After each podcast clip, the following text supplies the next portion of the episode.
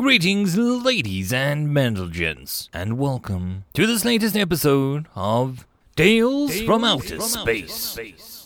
Taken from the subreddit HFY. The links to all the stories will be down below, and as always, I hope that you enjoy. And if you do, please consider subscribing. Story number one Writing prompt there must be some misunderstanding. This is the punishment. Or, but I love it, yeah. Or, sir, we have a problem. The subject either doesn't understand words or is immune to inhuman torture methods. Written by AC1308. Blue Jazz retracted his eye stalks and used his major and minor submanipulators to rub at the developing stress crease in his facial integument. Please, uh, if it will not kill you, repeat your description of the problem, insurmountable crisis at hand. His unarmed underling, one of the three currently being inflicted on him, winced back under the unsettling fury of the subtle sarcasm. It's the human, it bleated, keeping all of its undertones, overtones, and infrasonics out of the trembling vocal utterance. It's refusing to acknowledge the punishment. Blue Jazz's left eye stalk popped out in hiding, followed by his right, a blatant sign of his irritated disbelief. Correct me if I'm mistaken. Don't even think about it. Punishment is to be endured, screaming or otherwise, not given as a choice to be acknowledged. You gobbless idiot. This is not a hyperspace study, though in your case it may as well be. I've tried, whined the underling in the most unbecoming fashion. But no matter how many extra punishments I layer on top of that ugly bipedal thing, it refuses to beg, sweet release, or for mercy. In fact, it infuriatingly pretends to enjoy them. Slither with me, commanded Blue Jazz. I shall examine this irritating, obstinate human for and formulate a plan of uh, undoubtedly infallible action. He propped off in his uncomfortable rest and set forth into the depths of the multi species prison of which he was the supreme high director. Remind me, what crime has this, um, assuredly guilty as sin being been convicted of? It encountered a member of our most high corporate overlord caste and used its uh, hugely strong manipulator arm to strike him in the dorsal region, at the same time uttering the unspeakably insulting phrase, Sup, dude? The underling cringed back as it repeated the phrase. Those two syllables had been known to get beings exiled from the system for life. The force of the aggressively assaulting blow caused the official to regurgitate his last meal. It all made sense now. Such an offense, separating a member of the corporate overlord caste from his food, was amongst the most heinous known of its kind. Why was it not immediately executed? On-site security attempted to do so, the underling admitted, but their salt sprayers must have been faulty, proved ineffective. So the being was taken into custody and placed under punishment as mandated by the authoritative, infallible information that we have. And you say that it's not working? They slithered into the capture space where the guards determined by eye stalk count that there was no escaped prisoners in disguise, then were let through. No, despite the fact that it should be. The underling twisted its eye stalks. As mandated, we are forcing it to spend part of its waking cycle semi submerged in dihydrogen monoxide, and another part exposed to ultraviolet radiation of an intensity that would surely cook you or I alive. For foodstuffs, it is being forced to subsist on more dihydrogen monoxide, as well as liquids containing caffeine, as well as some containing ethanol. There is also a particularly unpleasant and undoubtedly deadly type of food called uh, pizza, and another called burgers. These have meat based protein on them. Blue Jazz shuddered, a process which took some time to complete. His eye stalks curled in on themselves. That sounded like a truly horrific punishment, and its pretending or masquerading enjoyment of this. It must surely process an unusual and unnatural threshold for pain. A thought struck him. Have you attempted to use salt, true torture, in its punishments? There is already salt involved, wailed the underling. There is a salt dissolved in the hydrogen monoxide. The ethanol sometimes comes as salt, and the pizza and burgers already have salt on them. Well, that seems to be an all encompassing and incomprehensive, mused Blue Jazz. He stretched his eye stalks to peer through the UV shielded window at the human. Clad in a scrap of cloth about the bifurcation in its body, it seemed to be reclining on a rack designed to expose it to the soft yellow white light from above, no doubt rich in UV radiation. Beneath the rack was a surface composed of silicoid grains sloping down towards a large expanse of deadly salt infused dihydrogen monoxide. How the human could bring itself to submerge itself in that, he could not comprehend.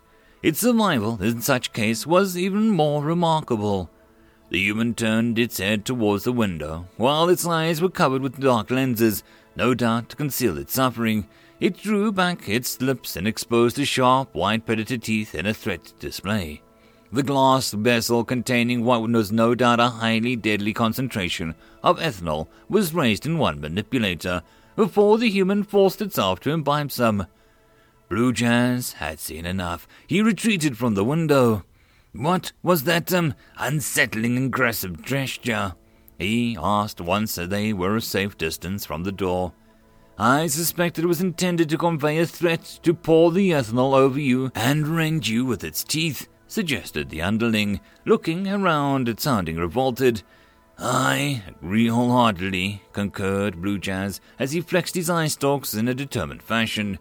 What is the next on the punishment scale? The human is a male of the species, noted the underling. At this stage of the development, it wants nothing to do with females.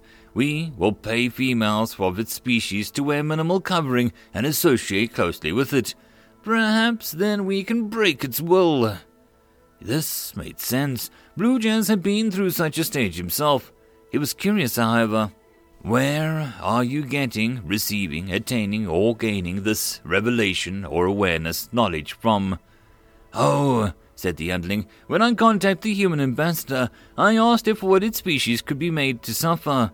It replied in a very detailed list. Blue Jazz considered this. The best way to torture a member of a species was to ask another member after all. Well done, even if it's hardly working as yet, he replied. Carry on. He set out back to his office. Richard Holt finished the last of his Mai Tai, took off his sunglasses, and got up from the falling recliner. Taking a few long strides, he dived into the water, which was pleasantly cool. The ambassador had assured him that they were working hard to spring him from the prison and get him back to Earth. As far as he was concerned, they could take their time. End of story number one. Story number two. The pagan gods watch with amusement as humanity still remember them by naming their mightiest vessels after them, long after they stopped worshipping them. When war against aliens break out, the old gods suddenly aid the humans, not wanting the last homage of them to be taken lightly. Written by Perilous Platypus. Frontiersman Lucian Zan's blood flowed freely down his brow until it met his jawline. It pulled on the tip of his chin and then dipped downwards, unnoticed and unimportant. How many are we looking at? I'm getting nothing on the squid and the local. Jack Studd snorted. More than it's worth counting. He gave a hapless shrug. Only so many bullets to fire sometimes, Luke. We've gone and done what we could. Zan's eyes, watered with smoke from the fire, began to cloud the cockpit, causing the view screen to blur. The red blinking notification was clear enough. We didn't get a clear line. The message isn't getting out. They'll know well enough when we, the Hermes, don't report in. Sometimes shooting the messenger is a message enough. Jack yanked the release on his harness, letting some of the pressure off of his chest. Just above his breast was a small winged sandal with the name Stud emblazoned above it. Wish we'd brought bigger guns. They say that the new models got grav pulses. Lucian sighed. Yeah, well, it was supposed to be quiet out this way. Squids are supposed to be a few hundred AUs in the other direction.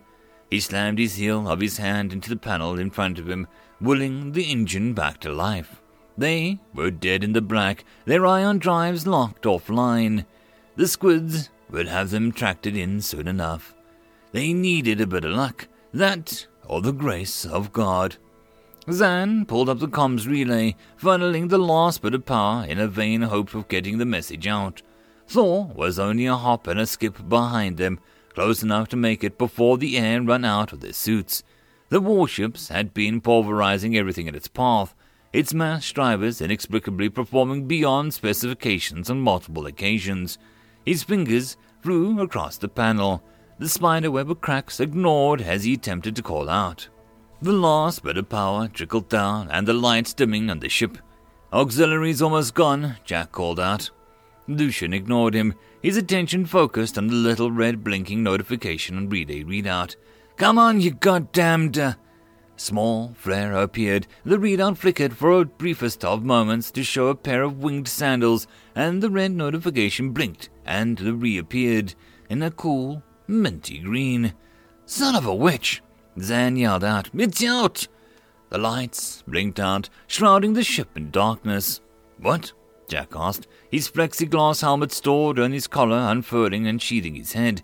A small 100% number appeared on his shoulder, indicating his oxygen supply. The relay! I got a message out. Thor should have it in a few minutes. Lucian frowned at the local. Probably not enough time to save our asses, but at least home has a warning that we've got squids pounding down the back door. Captain, we've got a priority inbound from the edge. Frontier ship Hermes. Distress.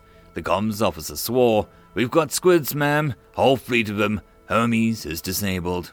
Stow it and keep focused, Lieutenant. Send the relay back earthward, and let's get them some backup. Captain Lawless commanded her steely grey eyes darting between the bridge crew.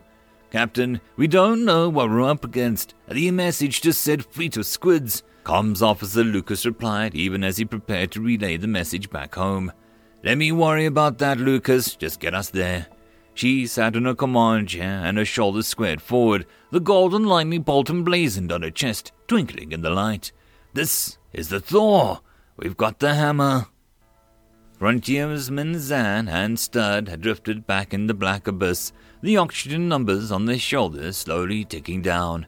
They did not speak, each word would simply be a wasted breath, something neither could afford. Zan's number was slightly lower than Stud's, largely on account of the difference in their size.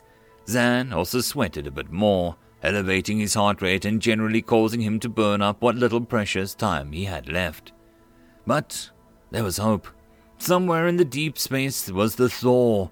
All they needed to do was survive long enough to see it, not that they would know when it arrived.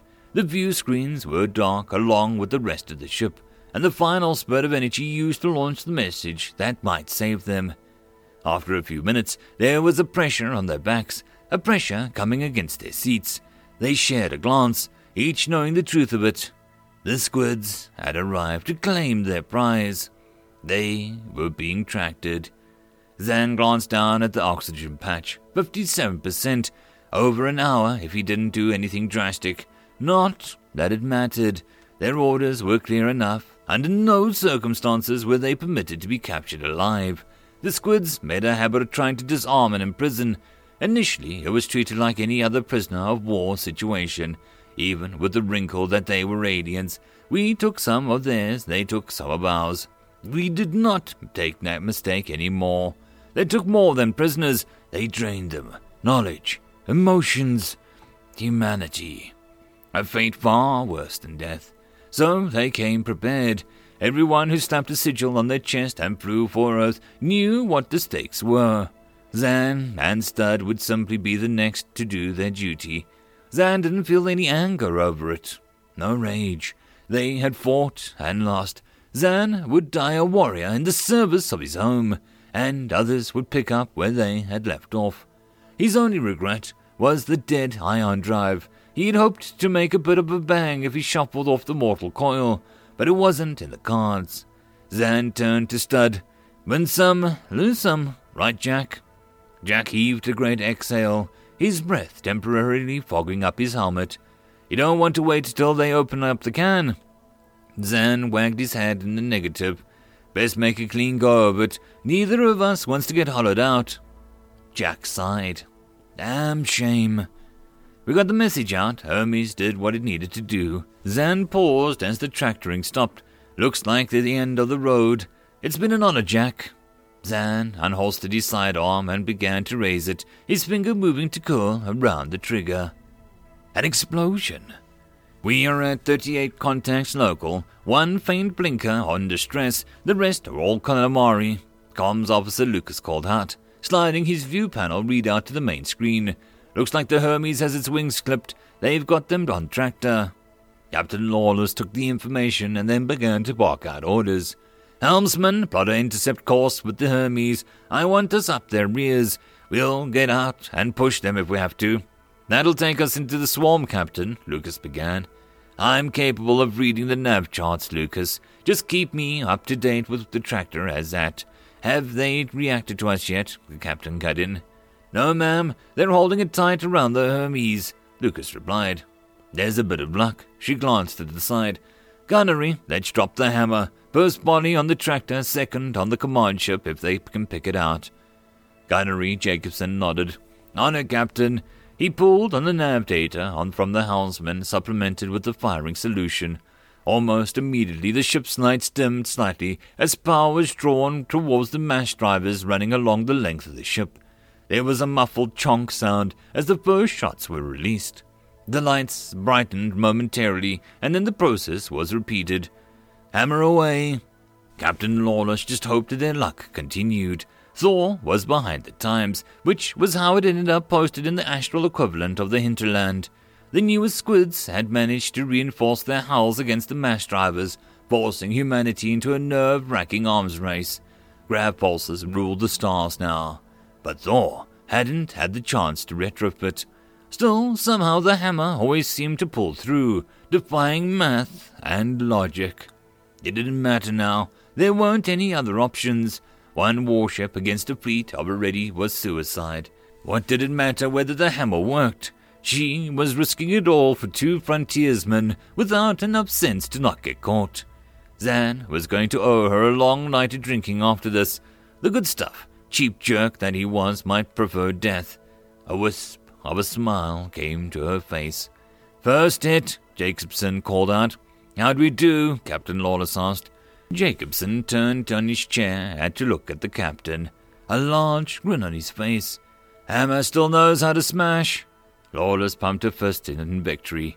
Looks like we're in a fight. The small arc of electricity sparked on her lightning sigil as bolts emblazoned by her command chair. Let's ride the thunder. Cheers broke out. End of story number two. And that, my friends, concludes this video. I hope that you enjoyed. If you did, please consider supporting the author from the link down below. Otherwise, if you wish to support this channel, there are numerous ways to do so, like liking, subscribing, and possibly even becoming a patron. Otherwise, the easiest way would be to share. And until the next video, I hope that you all have a good one, and I'll see you then. Cheers.